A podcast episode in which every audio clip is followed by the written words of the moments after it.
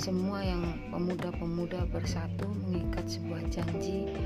Kemudian dia menyebutkan menjadi topik sumpah pemuda. Sumpah pemuda dalam zaman ini sekarang ini.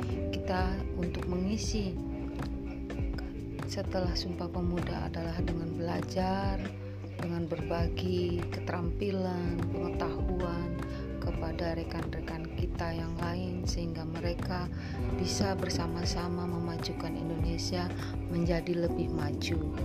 Oleh karena itu, kita sebagai masyarakat Indonesia dituntut untuk menjaga nama baik Indonesia dalam persatuan, kesatuan, dalam berbahasa, dan dalam berbangsa, sehingga kita bisa mengisi